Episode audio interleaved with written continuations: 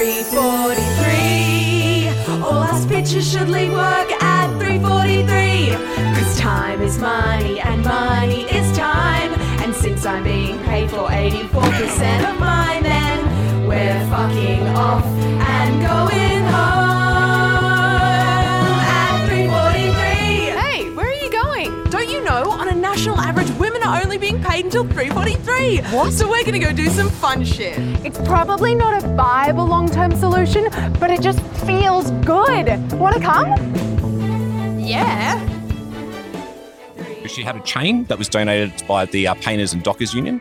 She went down to the Commonwealth building and she chained herself to the front of the building while other protesters, uh, women protesters, marched up and down with placards trying to kick up a stink and cause attention. Hi, and welcome to Labor History Today. If it's a challenge to uncover the history of worker struggle here at home in the United States, it can be even harder to find out about it in other countries. So I was really excited to come across today's story from Australia, Melbourne, to be exact. And in fact, I've been to Melbourne. My best friend Michael lives there. But I'd never heard of Zelda D'Aprano until I heard her story on the wonderful On the Job podcast.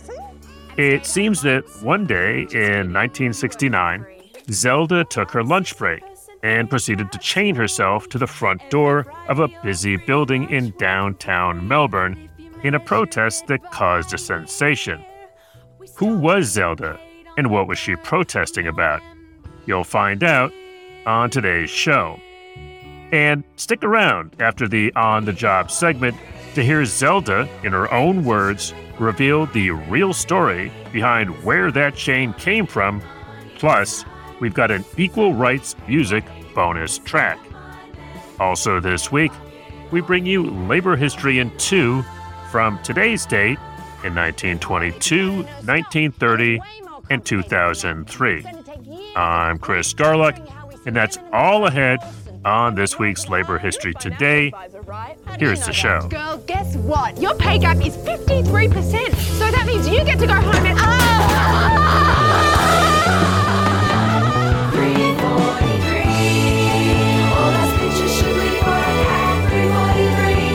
'Cause time is money and money is time. And since I'm being paid for 84% of mine,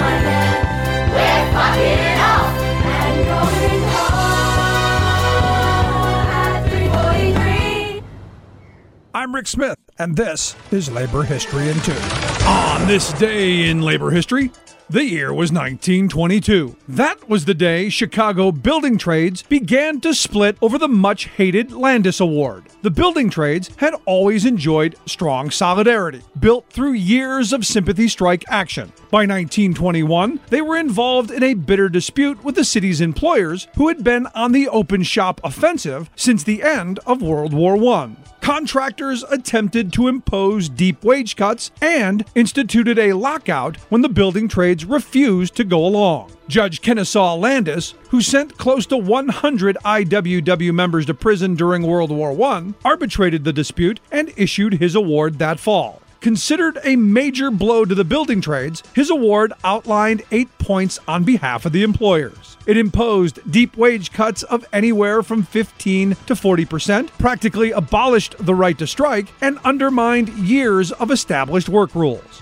As the Chicago Federation of Labor and Building Trades Council geared up for the fight, the employers created their own Citizens Committee to enforce the award. The Chicago Federation of Labor noted that of the committee's 176 members, only 54 were based in the city, and of those, only one had any connection with the industry. And on this day, the Chicago Building Trades Council called for a strike. Some unions refused to abide by the call. The building trades split, with the carpenters and painters among those in favor of striking, versus the bricklayers, electrician, and ironworkers voting to honor the award. A reported 60,000 building tradesmen walked off the job anyway, but the strike soon failed.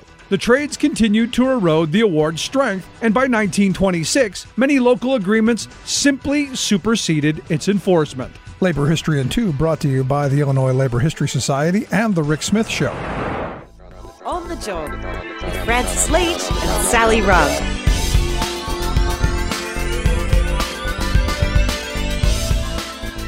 On the Job, the podcast, all about making your working life better. Francis Leach here for our summer series, our history series. And it's been great fun to sort of delve into the history of the labour movement in Australia, uh, workers' movements, because there's so many great characters and so many great stories that haven't been told or have been forgotten. And over the summer, we're going to bring you plenty of them with our very own Dr. Liam Byrne. He's a historical oracle, and he joins us again on the podcast today. G'day, Francis. How, How, are you you, going? Dr. Liam? Excellent, mate. Great to be here with you again. Uh, thank you for coming in. As I said, I'm really looking forward to our summer series because we'll get to talk about a whole bunch of people who have done incredible stuff, and sometimes because history is written by uh, by a particular class of person who might not be that interested in the, the history of of working class people and labour movements, we get written out of history. But we're here to, to correct that balance a little bit, aren't we? That's right, Francis. I think it's one of the things that you see consistently over, you know, it's not just in Australia, it's country after country, is that so many millions of people who've actually contributed to social change, they just get forgotten. Uh, they make massive contributions to, you know, the things that we enjoy and take for granted as our rights, but their names are lost. Uh, oftentimes their images are lost. We can't even see what they look like, but we're living their legacy. We're, you know, we're continuing to build and enjoy the sort of rights that they won for us. And we're trying to build a better world that they imagined as well. So it's really important that we do keep in mind that when we read the history books, there's going to be certain characters who are there, but there's also going to be a lot of people who should be there who are missing. Well, let's uh, correct the record a little bit and start with an incident in 1969. And it's a famous story in union circles about a woman who chained herself to the doors of a building holding a sign that basically kicked up a firestorm about gender rights, pay equity, and issues we're still fighting about today. Her name was Zelda D'Aprano. Tell us about Zelda. Well, Zelda is one of the most incredible union uh, activists of the 20th century all time. Uh, I love telling her story and reading about her story. She was born in um, Carlton uh, in Melbourne and grew up in working class, a very working class suburb as it was then. It's changed a little bit now. And she was born in the late 1920s. So her early experiences were of the Great Depression um, and its effects. So a horrible time for working people. She entered the workforce when she was uh, 14, you know, sort of early teens, like many working class people did. And she began to enter the workforce and to lose a lot of jobs very quickly because she went into a lot of Melbourne factories, like a lot of other working class women at the time, and absolutely refused to put up with the indignities and the terrible work conditions. So she kicked up a stink and met recrimination from employers very, very quickly because of that. So she was a rabble rouser and a rebel from a very, very early age. She got political and joined the Communist Party. She became uh, a qualified dental nurse um, and was a very, very strong unionist. And also, I should say that within both the union movement and the Communist Party, was not afraid at all to point out sexism within those organisations and to challenge it. Which at the time would have been quite a brave thing to do, and and would have been would have kicked up a major storm because it wasn't the done thing. Absolutely, and you know there's, there is a long history of union women um, tackling sexism within the workplace, within society, but also within the movement itself. Um, and you know, Zelda very much stood on their shoulders, but also herself had an incredible legacy that uh, she sort of led. And it's one of the reasons why she became so well known, and the reason she became so well loved in the movement, particularly by working class women, but um, more broadly as well, was because she wasn't willing to just accept it. She wanted a better world. She was willing to campaign for it. She was willing to fight for it, and she did what she thought was necessary. Okay, so take us to 1969. What did she do? So it's a really incredible story. So Zelda, by this point, was working for the Meat Workers Union. Uh, and the Meatworkers was one of two unions which took a case for equal pay to the Arbitration Commission in 1969 in June. So Zelda was there every day. The uh, case was argued for by the Australian Council of Trade Unions and its advocate, who may, may not be aware for uh, one of the, the last times, was Bob Hawke. And Zelda uh, sort of speaks in her memoirs about how terrible it was as a, a woman worker to be sitting in this commission day in, day out, and you would hear four male judges running events, and then the male advocate for the ACTU, and then the male lawyers for the employers, sitting there debating the rights of working women while working women were sitting in the stands silently. The result of this case was a, a very, very small step forward, and it led to equal pay for women who did the exact same type of work in the exact same industries as men. However, that was only about 18% of the workforce, because one of the things that's happened um, in the Australian economy is that large sections of industries which are dominated by women have been systematically undervalued because of sexism. But Zelda was desperately afraid that after this decision that people were just going to say all right well job done. We've got some form of equal pay. We can put that issue away. We don't have to worry about it anymore. And she was saying no this is still a, major issue for the, all the rest of the women who haven't got equal pay so what she decided to do was to make a stand and to kick up a stink about this. So she had a chain that was donated by the uh, Painters and Dockers Union. She went down to the Commonwealth Building, which was where a number of the Commonwealth government offices were, and she chained herself to the front of the building while other protesters, uh, women protesters, marched up and down with placards trying to kick up a stink and cause attention. And the reason for this was it was to make the point that equal pay wasn't a reality. Even though you had a case with some small positives, and that was great, it still wasn't fully there, and they were going to keep the campaign going. And so it's really important to capture that public attention and also attention within the movement to say this issue is not going away until it's actually you know, we actually have equality. So there she is. She's got her uh, comrades protesting alongside her. She's chained to the Commonwealth building, the big building where That's all right. the public servants work. What did her sign say? So the sign basically said that no difference in the basic rates between men and women. One rate only. One rate only. So the reason for this was that if people are aware, I mean, without going into, I, I find industrial relations and arbitration history extremely interesting. I know some people don't, This is what we're here for, Liam. but the the, the basis of the Australian system at that point was um, under arbitration, which was a, a court would hear workers and employers sort of argue about what an agreement should be. And there's a very famous decision in 1907 that led to the basic wage. It's called the Sunshine Harvester decision.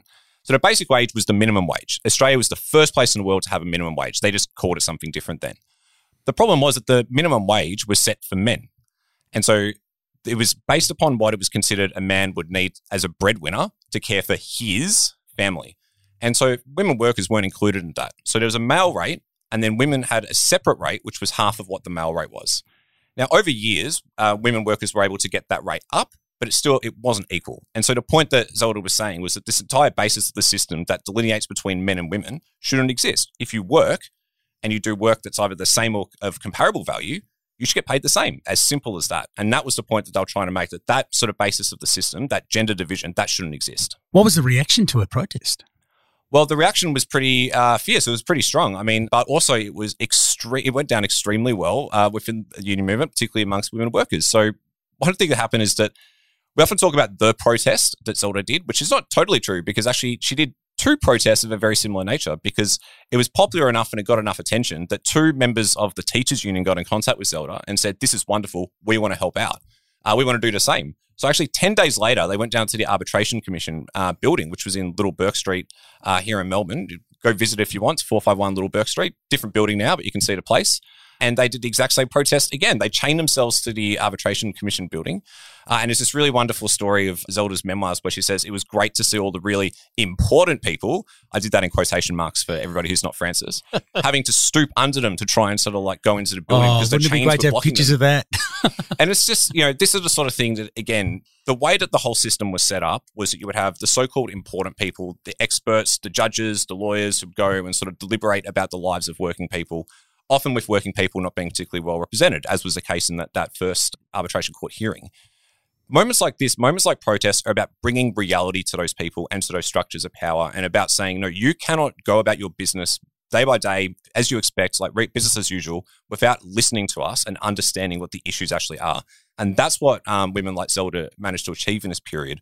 They would refuse to allow the issues that working women were facing to be hypothetical. I've just got to mention this. Another really, really amazing thing that she did not too long after this. But so the, the rate for women was set at 75% of the male rate for most women her and a fellow activist um, a couple of years later had this major protest on trams in Melbourne.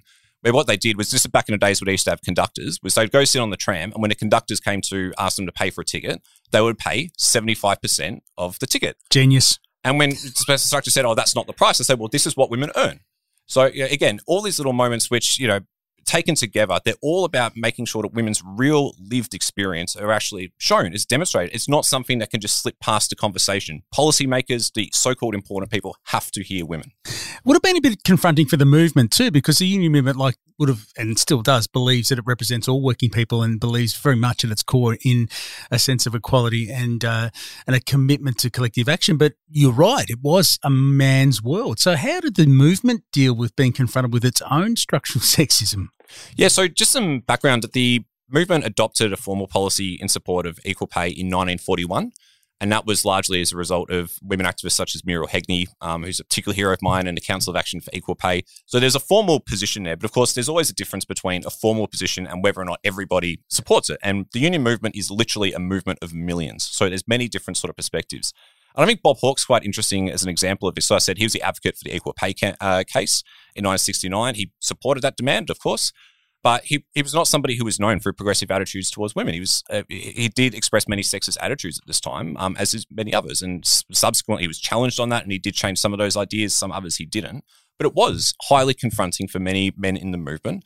Uh, particularly uh, many of the leaders who didn't like the idea that their historic claims and, and control over the issues of the movement were being challenged. And this, you know, is of course is what women's liberation did more broadly in um, other parts of society, and this is very much connected to the union movement here and spearheaded by union women. Was it challenged those structures of power and forced people to question their own assumptions? And that's never a comfortable process, but it's a necessary one if we're actually going to demonstrate our principles of solidarity in action. And I imagine Zelda would have copped a fair bit of heat from uh, people who weren't sympathetic to her position too. I mean, she put herself right out there, didn't she? That's right. Even within the meatworkers union, this was not supported by the leadership. As I should have mentioned, actually, that the protest that she did in June, she went on her lunch break. She didn't do that as an employee of the union. She did that on her lunch break. And the chain was donated by the Painters and Dockers Union, but she had to go buy the locks herself. You know, there was still this, in that case, a very literal personal cost. But more broadly, there was a personal cost to her reputation, to you know her position with the movement. It was you know difficult to get a position working for other unions when you know the leadership of her union was quite antagonistic of some of the things that she did. These are the realities of what women had to face at that time if they weren't in a union that had a supportive position. And of course, some unions did have far more supportive positions than others.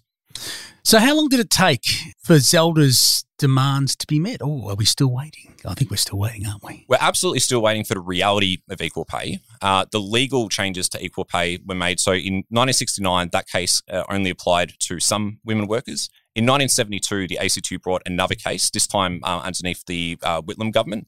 Uh, and on the 15th of December, a new ruling was put forward for equal pay for work of comparable value or of equal value. So that then led to the legal recognition of the right to equal pay across industries. And in 1974, there was another case which ended the practice of having different minimum wages for men and women. So 1974 is the point where the legal right existed. But of course, all union members know that there's a major difference between a legal right existing abstractly and it being the lived reality and a practical reality for working people. And women workers have had to continue to campaign to have that right to equal pay recognized, to demonstrate that their work is comparable. The you know sexist indignity that women workers constantly have to go to demonstrate that their work is com- of comparable value. And of course, we know the gender gap still exists. The gender gap then um, you know is connected to the gap in insecure work. Women are more likely to be in insecure work positions. That then affects superannuation. So the lived reality of equal pay, we are still very far from achieving that. But that shouldn't diminish the fact that for those such as Zelda who pushed a legal basis of it, that that was a huge step forward compared to where they were. And so we're very much continuing her proud legacy today. Tell me about Zelda's life after the protests and what she went on to do, because I'd imagine that she continued to uh, challenge authority and uh, campaign and be an activist her entire life. And became extremely well loved. There's a, a, tribute to her at Trades Hall here in Melbourne. She wrote a lot. She wrote some um, beautiful books, one of, of, her own experiences, a memoir, one on another campaigner for equal pay, Kath Williams. Uh, she was a feminist organizer, as I mentioned, an activist involved in a series of campaigns connected to women's liberation. Uh, and as late as the uh, ASU's campaign in uh, between 2010 and 2012 for equal pay in the community sector, she was speaking at rallies. She was rabble rousing. You know, she's somebody who really continued that sort of fiery um, legacy and was deeply, deeply loved for it. Zelda D'Aprano, we thank you. You have been an icon, a legend of the union movement, and uh, her legacy lives on today. As you said, there are some books around that if you want to search Zelda D'Aprano's uh, name, you'll find them.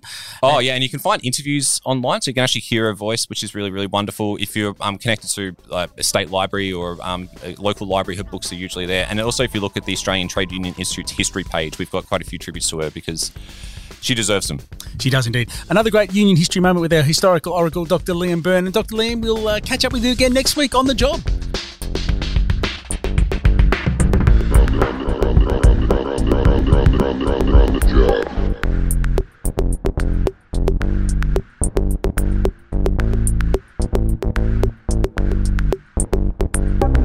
Hey, it's Chris Garlock again. I got so interested in Zelda's story that I did a bit of poking around on YouTube and found a couple of fascinating updates to the story you just heard. In the first, Zelda reveals the real story behind how she got that famous chain. And then in a 2015 interview, she talks movingly about the ongoing fight for equal pay for women.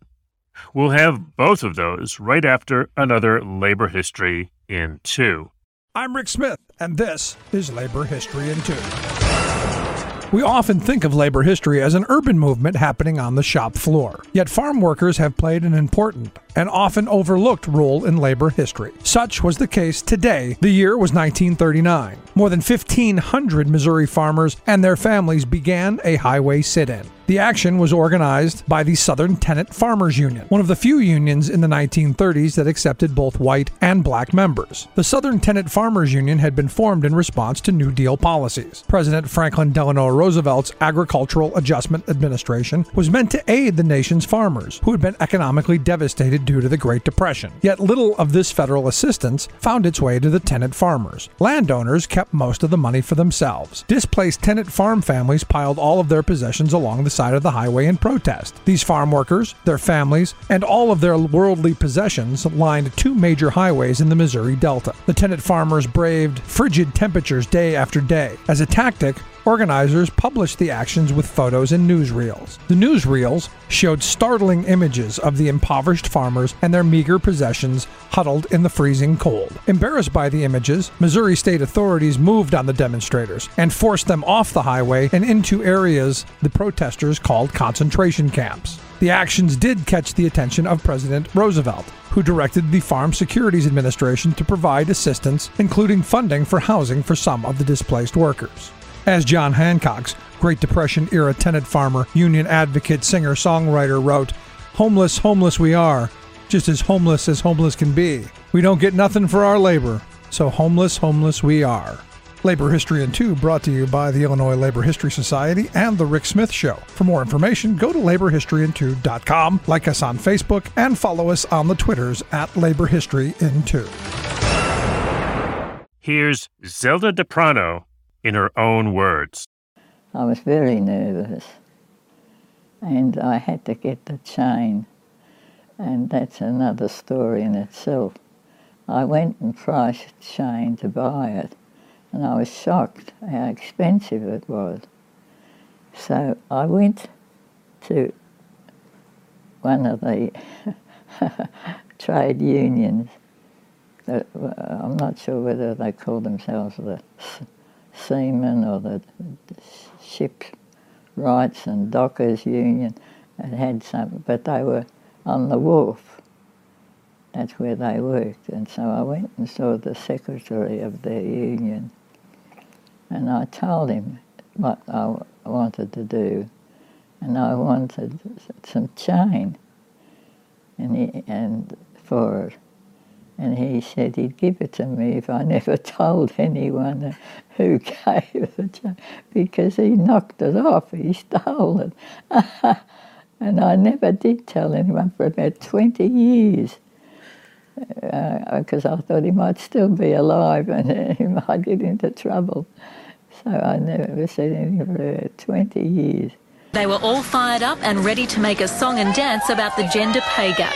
She works hard for the money.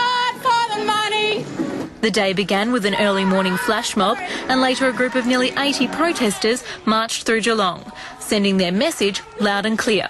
We're here today for equal pay. Veteran activist Zelda D'Aprano first chained herself in protest for equal pay in 1969, and today was her last stand.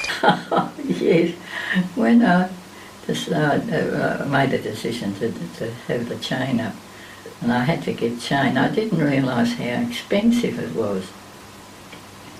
And so it all went off and no, no great fireworks or anything.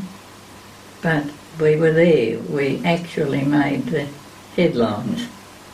So for the first time, you know, people knew that all the women weren't satisfied.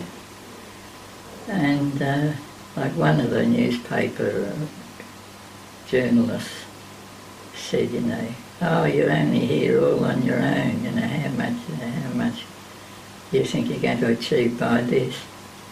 And I can remember saying that this was only the beginning. And I said, oh, I'm here alone today, tomorrow there'll be two, the next day there'll be four, and the next day there'll be eight, and so it will happen. And, it's, and it has happened that way having Zelda as part of the campaign at key points, particularly at the rally for Equal Pay Day, um, was memorable to say the least. Yeah, that was amazing. when I was invited to speak at the trade union rally outside the trades hall, I had no idea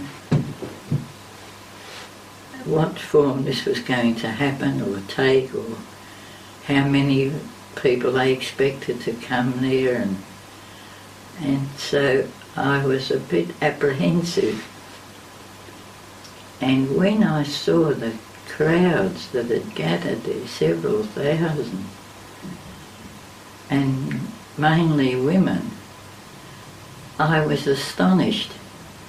Not only astonished, but I was just so excited and thrilled to see this because for years I had gone to trade union meetings where we were lucky if there were five women there and not one of them saying anything. And here were these thousands of women and so enthusiastic and you could tell by their demeanour that they were so thrilled at being there and being able to participate in this big demonstration. And I was just so overcome emotionally because it's something I always wanted to see.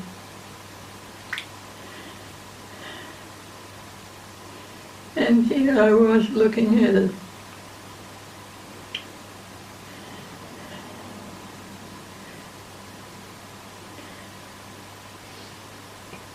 Oh, sisters, you, you've done me proud. Zelda D'Aprano from a 2015 interview. She died in 2018. Finally, here's Lola Wright, a feminist, educator, musician, and unionist who was involved in the campaign for equal pay for women teachers in New South Wales, Australia. Percentage of the male wage were you receiving roughly, as compared to the blokes? What were you getting? Uh, I suppose about two thirds, but when we got equal pay, we got the same as them. You fought for that? Too right, I did. I dreamt that I had equal pay. I tell you, brother, that ain't hay when you think of all the things I'm equal to. I got 10,000 in arrears. They'd been exploiting me for years, and then I dreamed what I was going to do.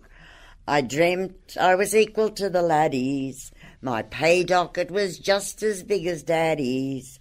I've gone all social since my raise. I do my shopping at DJ's. I've ceased to be a regular at Paddy's. I rang my boyfriend up to say, I'll call around for you today and take you to a dinner or a show. I'll drive my brand new Cadillac, and if you don't get in the back, you're the sport that'll have to walk, you know. I dreamt that instead of getting thinner, my new diet made me look a winner. In cafes and in hotel bars, I dined on chook and caviar. I didn't have a sergeant's pie for dinner. I chanced upon an old roue who crept upon me just to say he'd like to see me in his flat alone. I said, old man, you're out of date since women got the extra rate. I've got flat netchins of my own. I'm Rick Smith, and this is Labor History in Two. Do national security concerns outweigh the right of workers to form a union? That question was being debated on this day in labor history. The year was 2003. The head of the Transportation Security Administration, James Loy, made the case that collective bargaining would be an impediment to the war on terrorism. He signed an order that prohibited unionization by passenger and baggage screeners. The move was just one of several that eroded federal workers' rights in the name of national security in the aftermath of 9 11. The TSA was founded in the months after the 9 11 attacks by the Bush administration. Prior to the TSA, screening was done by private contractors run by the With the new organization, more than 45,000 screeners became part of the federal workforce. Massachusetts Senator Teddy Kennedy disagreed with the Bush administration's position that these workers could not join a union. He released a statement saying, It's not Homeland Security, it's union busting. The TSA workers did not give up their fight to join a union. For the better part of a decade, they continued to organize and make their case. In 2011, the workers voted to become part of the American Federation of Government Employees. It was the largest union election by federal workers in United States history. There are limitations to the union, however, such as the screeners cannot go on strike, but the union can advocate for safe and fair workplace conditions. When the union was finally recognized, President of AFGE John Gage issued a statement. He declared, Today marks the recognition of a fundamental human right for 40,000 patriotic federal employees who have been disenfranchised since the inception of the agency. Today, nearly 16,000 screeners have joined the union. Like what you hear? Check out more at laborhistoryin2.com. 343.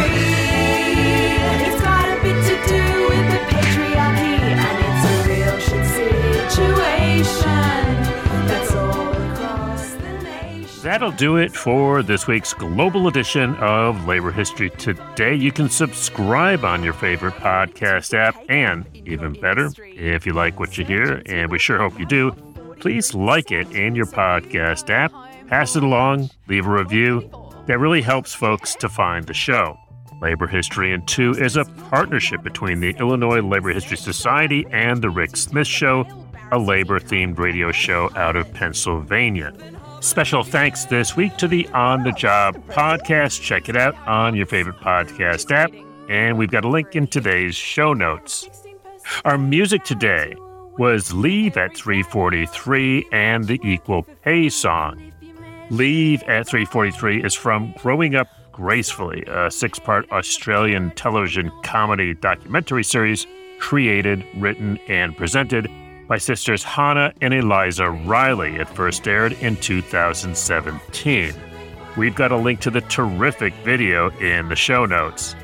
The Equal Pay song was sung by Lola Wright, the feminist, educator, musician, and unionist who was involved in the campaign for equal pay for women teachers in New South Wales, Australia. Labor History Today is produced by the Metro Washington Council's Union City Radio and the Cal Kalmanovitz Initiative for Labor and the Working Poor at Georgetown University. The Labor History Today team includes Ben Blake, Patrick Dixon, Leon Fink, Sherry Lincoln, Joe McCartin, Evan Papp, Jessica Pozak, and Alan Weirdak. For Labor History Today, this has been Chris Garlock. Thanks for listening. Keep making history, and see you next time.